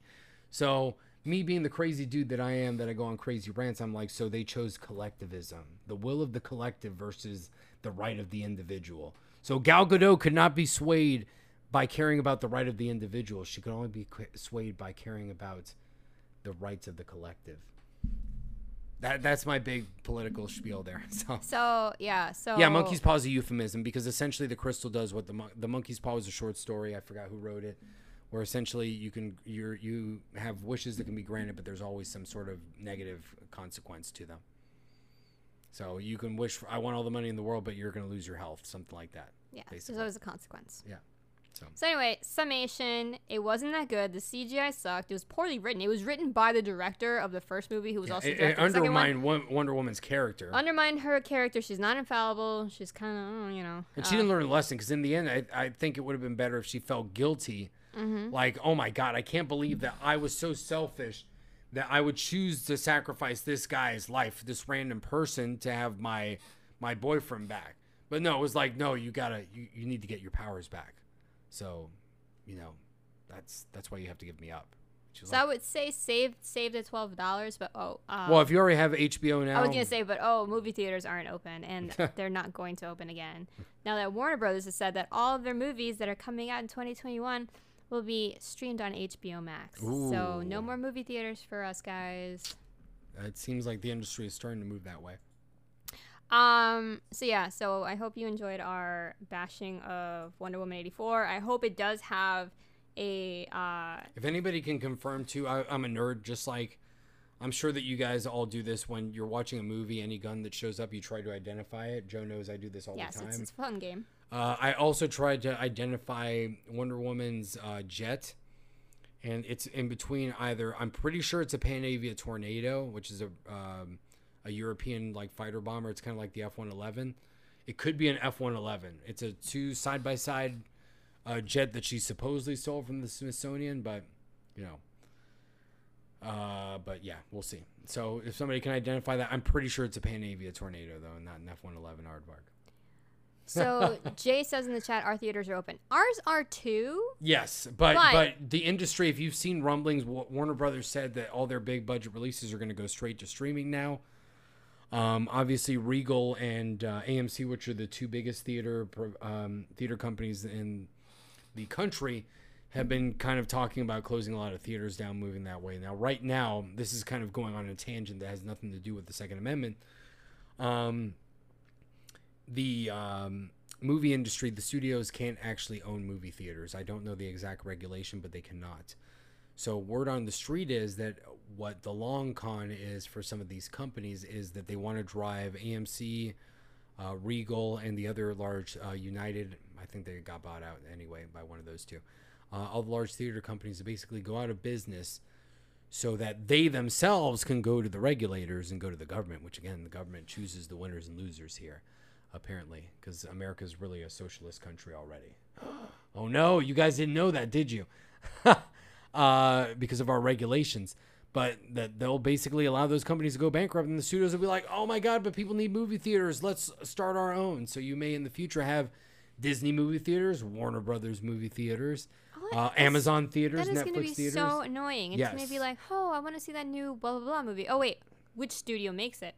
Well, I can't go to the one five minutes from my house because that's As the they wrong only show company. Disney movies, yeah. So uh, that's that's a rumor that uh, of how people think that the economy may change in the film industry. So uh, something to look out for. Um, you know, it is what it is. It kind of sucks. Going to the movies was something that we uh, that I definitely loved growing up. I used to go multiple times a month with my family, and Joe and I used to go um, when we could. but now it's like, well, it is Back when there was, you know, dates. Back in my day, back in my day when uh, people used to meet in person. Uh, I do want to say something in the chat. Santiago Nieves Jr. Uh, a little while back was talking about his time. He's a vet.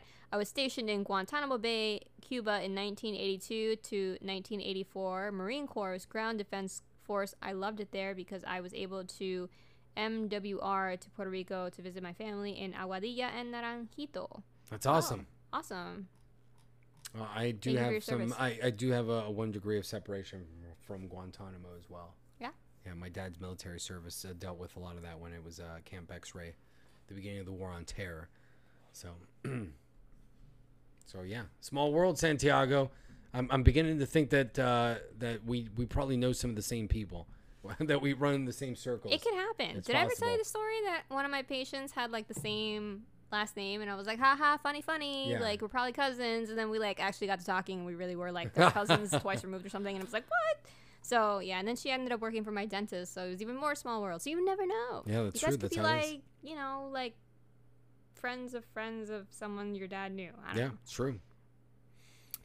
Ario J in the chat says, I'm going to miss sneaking KFC meals into the theater to avoid pay for a movie. You're one of those dudes. My mom would come in with a huge purse because they wouldn't check purses back then.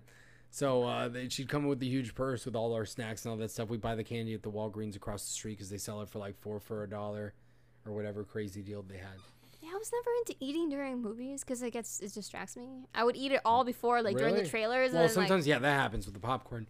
Yeah. It's usually run out, so it's like, oh man, that sucks. So so yeah.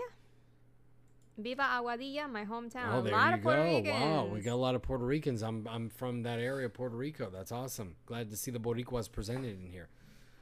So you interrupted my thought process about Wonder Woman real uh, quick. I just really, you know, as much as we're crapping on it, um, I am really hoping that they make a third movie and that Patty Jenkins is nowhere near that movie, so she can't. She can it direct it. She's an okay director, but she can't write. As long as she's not in charge of, of the studio for CGI either, because that was terrible. Yeah. But yeah, I would love them to do. Um, you know, some movie series have a, a, a miss. You know. Yeah. Usually it's like the last one, but sometimes it's the middle. So hopefully this will just be a an oopsie and they continue on because the first one was fantastic. We'll, we'll see. We'll see how they double down um, on it. Uh, sometimes nowadays they just kind of double down. They say, "Well, screw you. We're just going to keep doing this."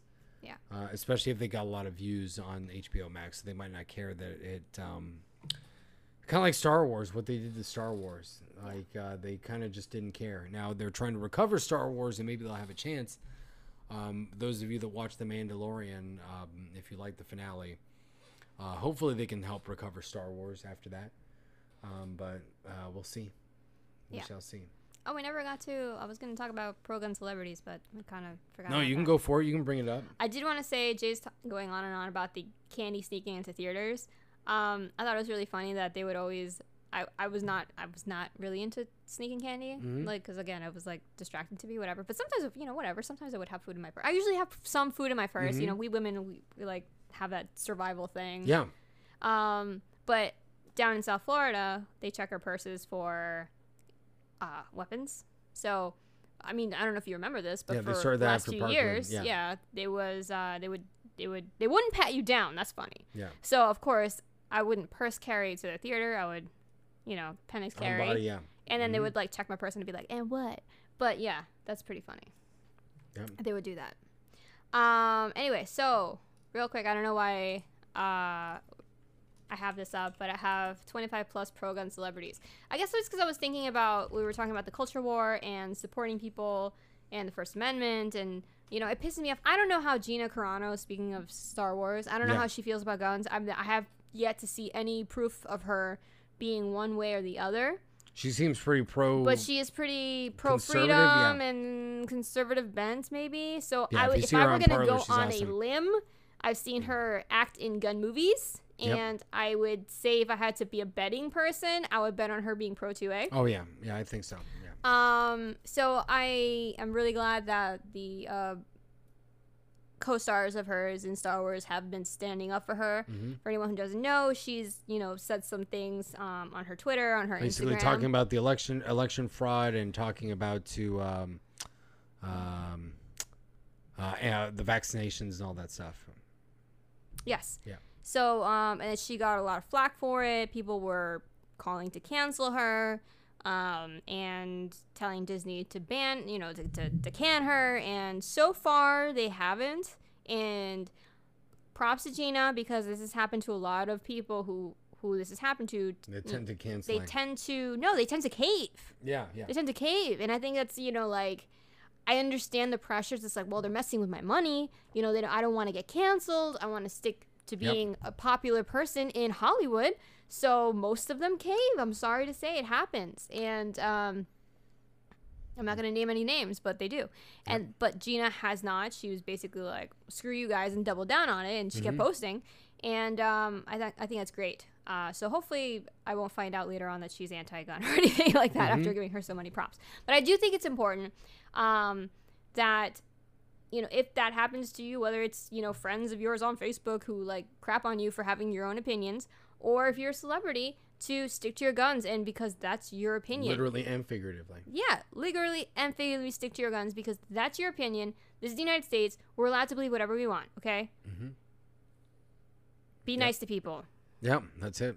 If they can't be nice to you, block party. Anyway, so I was thinking about it. Was I was actually looking up is Gina Carano Pro 2A, and I couldn't find it. Uh, but I did come across this interesting list of 25 plus pro gun celebrities that I was going to share with you guys. Some of them I was reading this before the show, and I'm just like, say what? Every five minutes because um, some of the people had no idea. Some obviously I did know. But um, just to run through the list, Jeremy Renner from uh, fame of Hawkeye.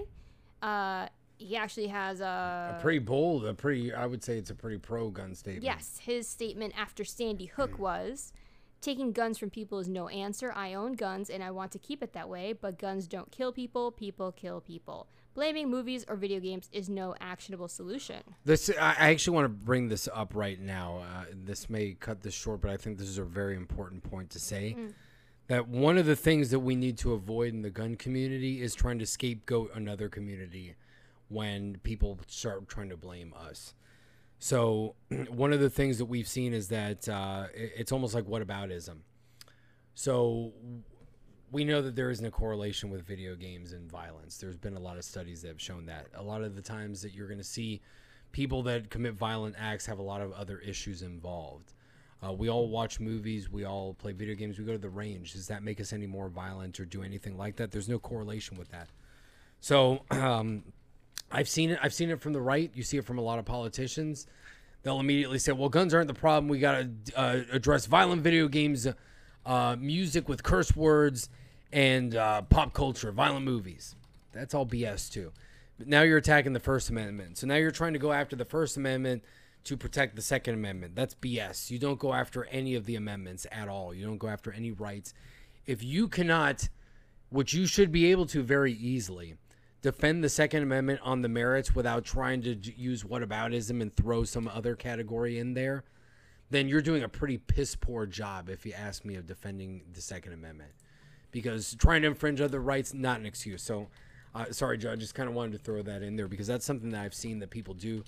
That it's a defensive tactic. It's like, no, we can defend the Second Amendment on its own merits. We don't have to throw away uh, other rights or other subcultures or other people's interests uh, in doing so. And you're not going to gain any winners because you hear that young people are going to say, well, screw you. I'd rather have my video games than, than you having your guns. Now, obviously, that's that seems like a stupid argument, but they're not pro Second Amendment yet. They haven't been educated. So when you start trying to say, well, your stuff sucks and you're the one that's causing the problem, instead of saying, like, no, none of this is the problem. You're just trying to take away our rights, which is the entire argument.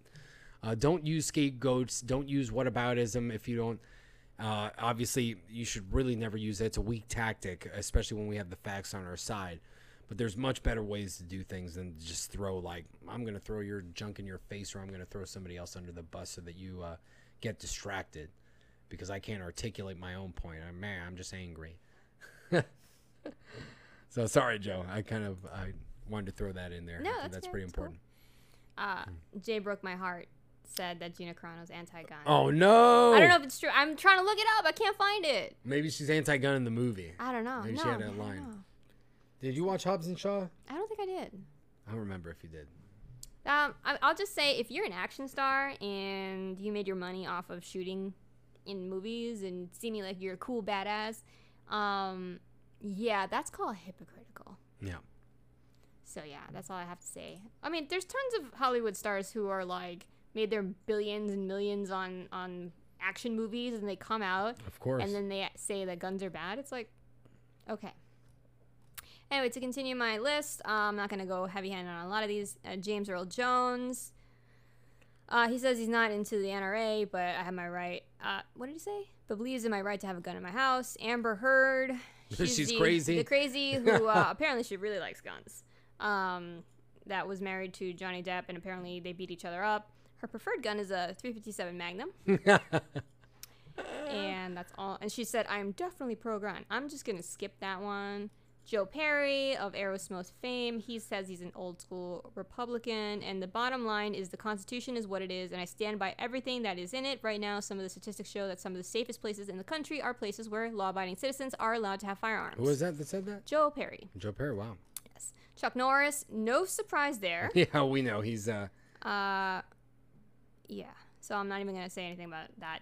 Brad Pitt and Angelina Jolie was a surprise to me because they're aren't they like super woke? I don't even know. I think. See, part of the problem that we have with celebrities is that, and we're getting more and more of them. I think that um, as more and more of them are coming out as is showing their their political uh, colors. So James Earl Jones, uh, forty two children. The chat says James Earl Jones bought a gun from Walter at Safety Harbor Hey, Harbor that's- Firearms.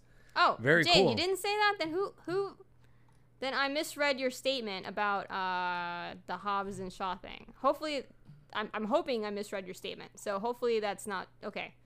So I take it back. Gina Carano is still a question mark. Okay. I'm gonna go back to pretending that I know that she's pro two A then. Mm-hmm. Okay, you heard it here first. She's not, not.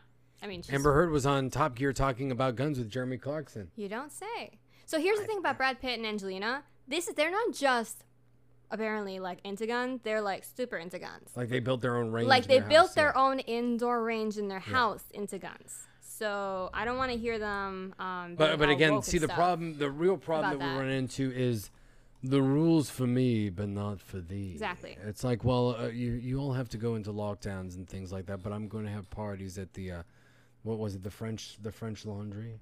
Gavin Yes. Newsom, I'm going to have parties at the French Laundry. multiple guys are- times. A- And uh, and and I'll have security guards with uh, fully automatic weapons that were built after 1986. But uh, but you peons have to go through this entire process to buy such things and pay like twenty thousand dollars, or just never get your fully automatic weapons at all. Mm-hmm. you can't even have your brace pistols, yeah. which you which we already stupid said it's because a classist thing. It's not at all. Yeah, it makes no sense. You you'll have to use your- you'll be happy with your classist brace pistols because we've told you that uh, you can't have short barreled rifles, but we're going to take away those too. stuff. But our guys on. are going to have like fully automatic MP5s and all this cool badass stuff with. This know. one was pretty uh sad because Chris Pratt. I mean, eh. Again, it's like, why am I? Why am I even? I'm disappointed by like, why do I don't? I don't know. Never meet your heroes. Never meet your heroes. so Chris Pratt, apparently everybody knows him as the uh, conservative guy. He's uh, super religious, conservative. He's from Guardians of the Galaxy uh, and Jurassic World. He's Star-Lord. uh, said in an interview with Esquire he has 30 or 40 gun arsenal, and then he taught his then wife Anna Faris uh, to shoot. But then after that, I guess he discussed the need for at least some common sense gun regulations. So he's one of those, I believe in the Pro 2A, but But yeah, the end cap for Amber Heard is Johnny Depp. Apparently, he's really into guns too. Uh, grew up shooting. And what else? Robert Downey Jr. That's surprising. Hmm. Oh well, Robert, Downey, Jr. we lost his right. this. He was yeah, yeah, he was convicted So- felon because of uh, drug use and yeah. He's a he's a felon, and uh, obviously he does. apparently not- he's a felon. I'm assuming he is if he lost his gun. I guns. mean, I've seen his Yeah. like uh, what's it called? His uh, jail Mugsh- pictures or yeah. whatever. His mugshots. Well, that doesn't mean anything. But Yeah. yeah. everybody knows he's had troubles in the past, and apparently he does not have the right to have a gun anymore. So now he kind of wishes he had it back. Yep. Um, Jennifer Lawrence. That's also weird because I thought she was super woke. Um, Well, the problem is a lot of these people are, or they say they are, and again, it's rules for thee and not for me. She said, I think the problem is guns, not the entertainment industry. What is she talking about? I think that, you know, we're blah, blah, blah, blah. Uh, there has to be a separation between politics and the entertainment industry, or we're going to suffer. I don't even know what she's trying to say. I there. have no idea. Yeah, but apparently she grew up with a shotgun, so maybe she's one of them Joe Biden, She's one of those Joe Biden people. Joe Biden people who Fire think, two blasts into the air. yeah, Then you So- have nothing left because you did you had a double barrel shotgun unless you get one of those cool triple barrel shotguns. yes. So Uh, no surprise on this one, Bruce Willis. We talked about Bruce a lot last time. Uh, it says, "Do you have a cool quote?" If you take away, yeah, he does. If you take guns away from legal gun owners, then the only people who have guns would be the bad guys. yeah, He gets it. Uh, it's not that complicated, folks. Uh, Steven Spielberg.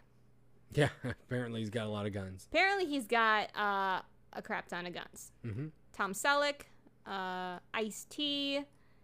Uh, Well, Tom Selleck we know has always been very active as an ad- activist, so he's uh he's been a friend of Yeah, the 2A. Ice T had a really good quote too. Uh, he's a liberal, but his quote is pretty pro 2A.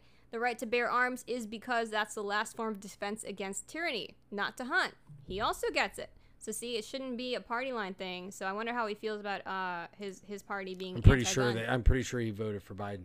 Yeah. if we look things up, so that's the unfortunate thing that we need to. Uh, Yeah, we need to call it the hypocrisy. We need to we almost need to emphasize this stuff too because we need to hold celebrities accountable within the left. So you almost need to throw these people under the bus on their own side because I'm sure most um, most people would uh, would assume, oh yeah, all of these celebrities are totally anti-gun. They're on our side. It's like no, they're actually for themselves. So you need to call them out as hypocrites. So either they need to repudiate all their crap and drink their own medicine, or they need to get with the program and realize they're on the wrong side.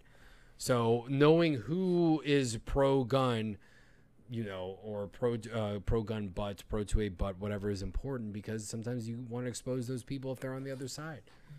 Because it's like, well, hey, you're talking about espousing gun rights over here in a way, even if it's only for you, but you're pushing all this other stuff, so you're a fraud, and the people that you associate with should know that you're a fraud. Now, some of them may not care. G Webs in the chat says Hollywood folks who play roles for a living m- might know what to say in an interview. Only a few really are living the gun life, and few are vocal pro 2A. I agree with that, but at this point in time, I would have a hard time believing that anyone would in Hollywood would talk about guns openly because there's going to be kickback. Yeah. Like I was going on about Gina, who is no longer on my crap list. Hmm. uh, she's back into the. Hopefully, she's a pro 2A person. Yep. Um, I lost my article. I, Ice T's libertarian mandatory carry said, I, I, I would believe that based on that statement. yeah, that sounded pretty pro 2A. Yeah. Uh, Eva Longoria grew up in Texas on a ranch, so she's got guns. Yeah. And- Donald J. Trump's on the list. Uh, Trump said in 2012. Trump, uh, Trump supposedly owns an HK 45. Yes, an HK 45 Mm-hmm. and a 38 caliber Smith and Wesson revolver. Yep. Uh, but we all know, you know, how we feel about Trump Mm-hmm. and gun stuff. Uh, Miranda Lambert, she's a country girl. Yep. Uh, she's she loves the Second Amendment. I carry a weapon. I got a death threat a few years ago, and I was really scared, but I don't want bodyguards. I Mm-hmm. am my own security. She has a song called "Time to Get a Gun." I don't know. I don't listen to country music, but that sounds cool. Samuel L. Jackson, really? Yeah. Uh, uh, well, he believes in his right to have one. yeah, of course. He said, uh, if anyone tries to break into his house, he would say, Get the F out of my house. I have a gun. oh. A big tongue of fire will come out at the end of this weapon. Oh, maybe he did. He says he also advocated for the Second Amendment by describing the tension in 1963 after John F. Kennedy's assassination. And I quote In a black community, everybody was loading their guns because we were just sure that, okay, they killed Kennedy, the Klan is coming for us. I don't know if that's really truly advocating for the Second Amendment, but it is at least understanding the it need would for understand guns. what the Second Amendment is for. yeah. And, Uh, and I think the problem is that these people, the industry's been pulled so far into the into progressivism and in their own thing that uh, people just don't care. And I think they just take it for granted. Like, I'll always have my stuff, so I don't care. yeah, for sure. That's really what it comes down to. Uh, no surprise here, Clint Eastwood. I love this quote. I actually saw it um, on Instagram a couple days ago on someone else's page. They made a cool like little meme thing out of it. This is a great quote. Have a very strict gun control policy. If there's a gun around, I want to be in control of it. That's great. Oh, that is a good one. Uh, what else? Ben Affleck. I'm sorry, but I can't think of Ben Affleck without seeing that meme of him where he's like smoking outside, looking like done with life. That's Yeah. Ben Affleck to me. Um, let's see. He's a Californian, and he says he's a liberal.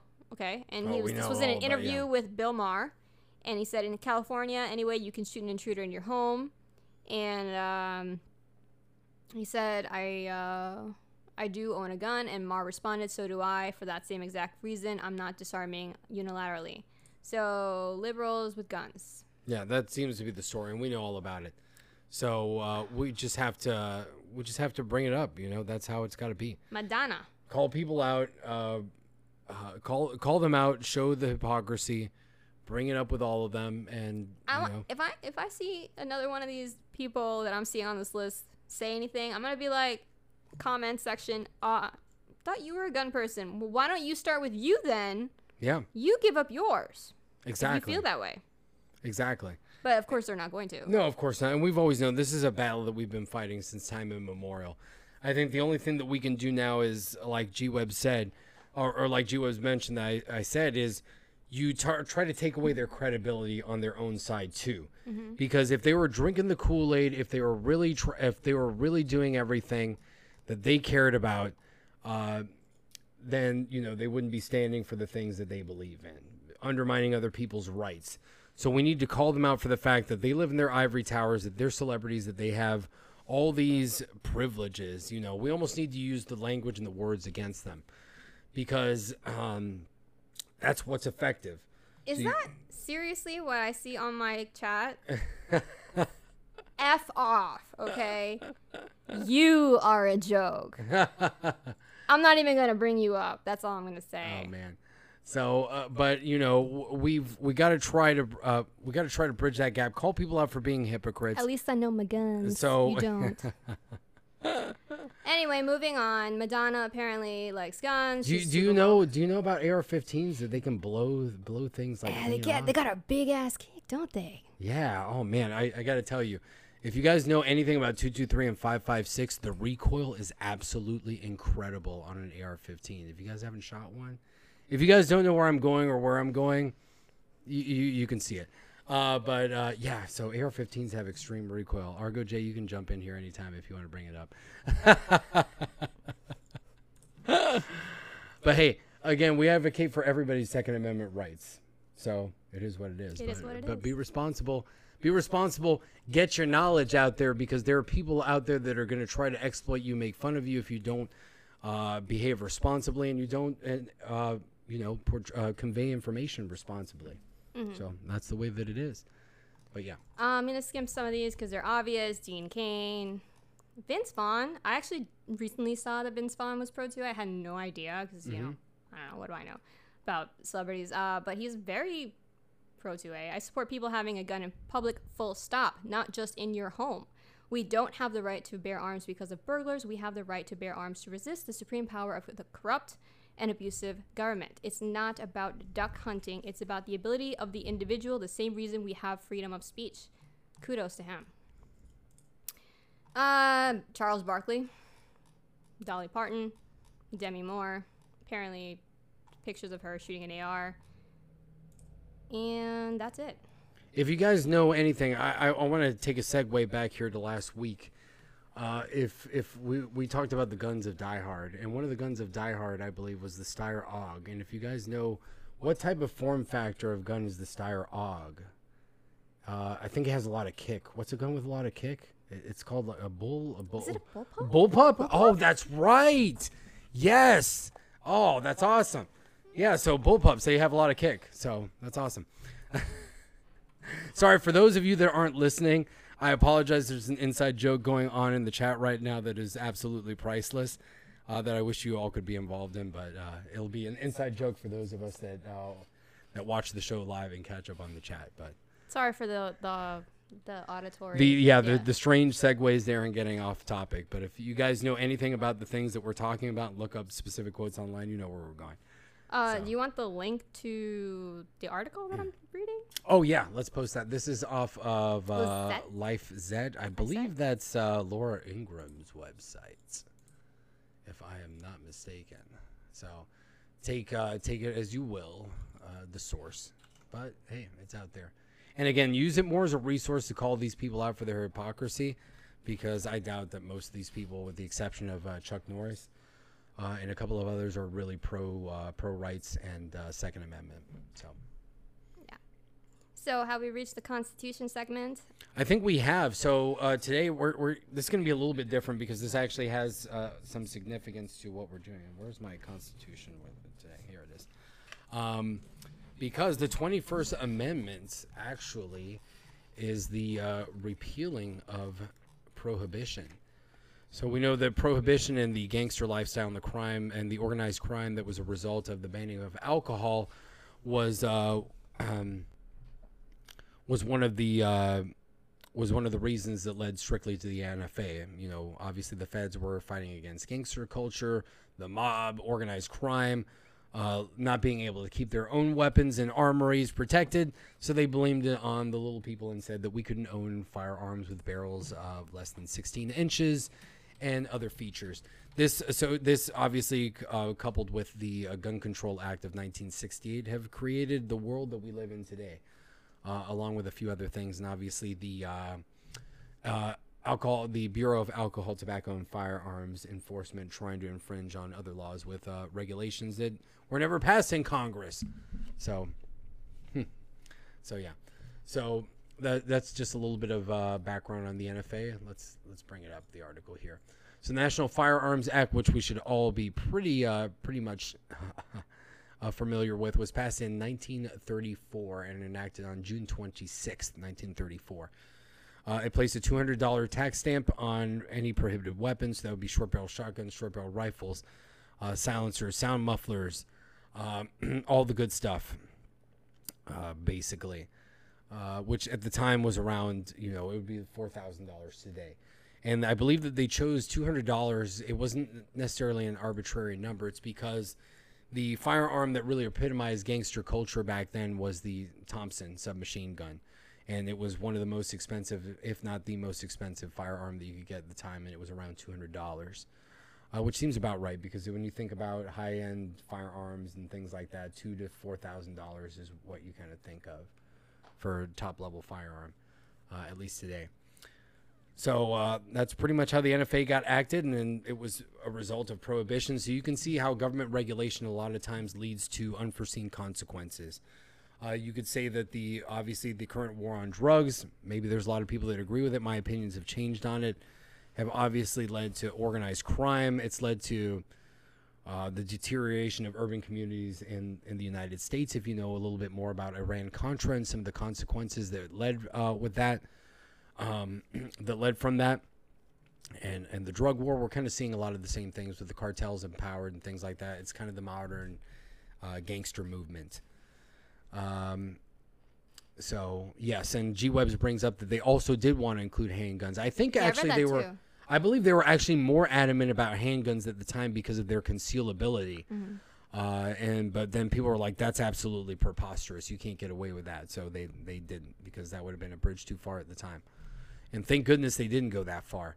Uh, and you'll actually see this is a little side note that doesn't have to do with the United States. A lot of the gun laws in Great Britain, which was very open at the time too, uh, were enacted in like 1935 and 1936. So you can see a direct correlation from when the United States really cracked down on the Second Amendment and when other uh, European countries started doing the same thing.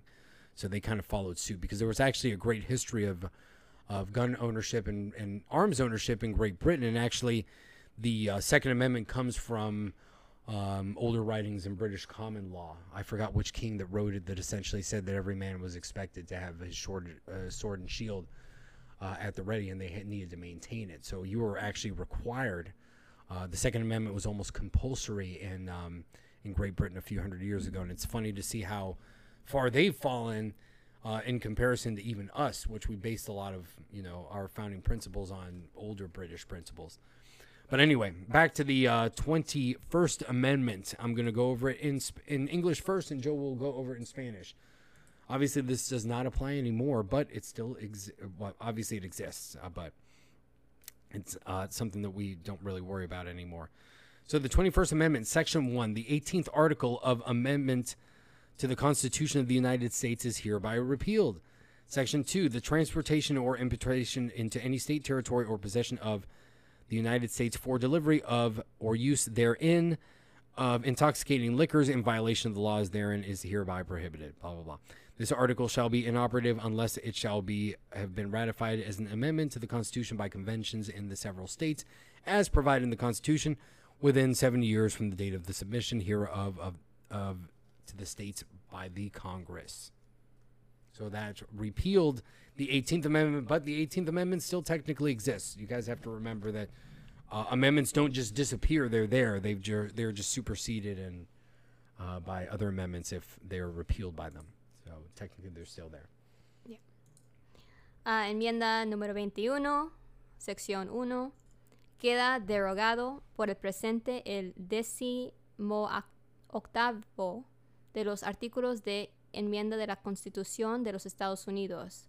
Sección 2. Se prohíbe por el presente que se transporte o importen licores embriagantes a cualquier estado, territorio o posea- pose- posesión de los Estados Unidos para ser entregados o utilizados en su interior con violación de sus respectivas leyes. Sección 3. Este artículo quedará sin efecto a menos de que sea ratificado como enmienda a la Constitución por convenciones que se celebrarán en los diversos estados en la forma prevista por la Constitución dentro de los siete años siguientes a la fecha en que el Congreso lo sometió a los estados. Well, there you have it. There you go. That's the 21st Amendment to the Constitution. Uh, so next week, I don't know what we're going to talk about next week. We're getting into the new year, so we will definitely start uh, getting some guests on the docket. Think things. Well, there's What? current events then we might have to Oh no, there's definitely going to be plenty of things to talk about. Uh, so we don't have any guests lined up uh, right now, but we'll see. There are a, few people that we definitely want. We're in the to, talks uh, to have some people on. to bring some people on. We uh, we definitely, like we said, we've we've been talking about this for a long time, but we want to start doing uh, other segments in the show, whether that's us streaming and playing video games and talking about the issues that we uh, that we talk about here on the show, while trying to bring in different demographic, or even bring in other people that might be in the community that enjoy playing video games too. In and we can talk about, uh, you know, kind of like an off-topic lounge where you know we we. Uh, we uh, shoot some things virtually in games or play some games and talk about Second Amendment uh, freedom and all that good stuff. There's a an event in Florida that we're thinking about going to. Um, Yes, the? Florida Firearms Industry and Range Expo is on January 22nd. Uh, we will speak with G Webs. He's got some more information about that. Uh, it's only about an hour and a half from us in Immokalee, Florida. Uh, that's almost to the west coast near where Naples is, a little bit inside. So, um, so we'll we'll check that out. We'll, we'll uh, most definitely go and we'll see what we can do, whether uh, it's filming or, or getting involved in, in other ways. So, G Webs, we'll we'll uh, get in touch with you as soon as we can about that. Uh, see what we can and do. uh, we mentioned it before. We do have a subscribe star. Yes. If you want to see our channel grow and see us do more things outside in the real world, Yep, because obviously now things are tough with traveling and things like that, but there's still events that we want to go to. We want to be able to cover them, uh, show things off. So if you want to support the show, you want to support uh, the channel any way you can. Yeah. Uh, it's the link is uh, subscribestar.com. Let me bring it up. Um, Yeah. And uh, another thing that I would encourage you guys to do is start getting into crypto. Uh, if you haven't seen Bitcoin, it exploded Bitcoin is exploding, it's guys. never too late to get into it. I think it's Obviously, too late. affording uh, affording one Bitcoin is probably really tough right now. But um, if you can get one, you know, fraction of it, throw some some cash in there. If you've got some extra cash, it's another asset. So uh, I would definitely encourage you all to do that.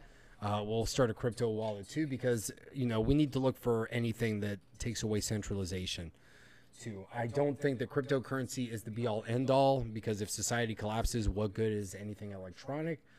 But uh, it gives you another asset today. Stocks and money is printed out the wazoo, and there's really no physical backing to it. So crypto is just as valid as anything else.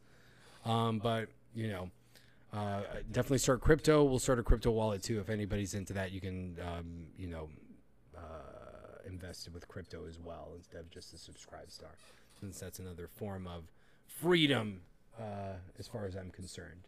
But yeah, So. but yeah, this uh, upcoming show, the Florida show, Yes. should have uh, it's like a mini local shot show. That's the Yes, if you guys are in Florida, so it's the Fire Expo, I think. Fire Expo. Let me bring bullets greater than Bitcoin says Forty Two Chill. Yeah, uh, Yeah, I agree too. I yeah. uh, I saw Coleon put a, a, a meme of, of you know like the the girl and the guy texting each other, and she says he says I spent all my uh, my stimulus stimulus money on on guns, and I was like I took that and I scratched out guns and wrote ammo because that's true. mm-hmm. Just bought some ammo. I'm waiting for it to come in, but I'm very excited about that. I was crying a little bit about the money I spent, but it's well worth it. Yeah. So hopefully at some point this year we'll actually have some uh, shooting content because that'd be fun for everyone, Yep. including myself. Oh yeah, definitely. And uh, here's the expo. I brought it up. I'm gonna bring it up here. Oh, that's the subscribe star page. If you guys are interested in that, uh, the expo is over here. Copy put it on that page. Yeah, we'll Florida Firearms good. Industry Range Expo Fire 2021. It's only 20 bucks to go. Um, it's on a on an abandoned prison. It seems like they're gonna have the tactical games there, which is pretty cool. Uh, we used to be in the Spartan race and those off, I guess off road races, but it's not with a car. I mean, um, you know, trail races, trail running, and things like that. The tactical games is a lot like that, but with guns. So it's pretty cool. I know that some uh, some gun tubers like uh, Kit Badger, Ivan with Kit Badger, he's done the tactical games. Um, a few other people have too that they have channels. Seems like a really cool event. Um, so should be pretty sweet. Um, seems more like a law enforcement event. So hey, maybe we can go there and see what the deal is. It's an industry event. Um, you know, sometimes you go in naive and and you just ask for stuff, and people are, are cool and receptive. That's been our experience. So we'll see what we can do, and see if we can bring you all some coverage of that. But uh, yeah, that's what we've got planned. Uh, stay tuned with us every week. Every Uh, Sunday, Every Sunday, 7 rain p.m. or shine. Yes, let everybody Migraines or not, Joe will be here. Yes. IVR uh, in my arm. I'll be here. Sorry if I was a little too quiet tonight, guys. Definitely. Uh, and uh, yeah, let us know. Spread the word if you've got uh, news that you want to bring up, anything in the chat. We love you guys. You're part of what makes the show awesome. Uh, so we really appreciate everything that you guys do for us and uh, for staying tuned. So thank you very much. And uh, we'll see you next week. We'll see you next week. Take care.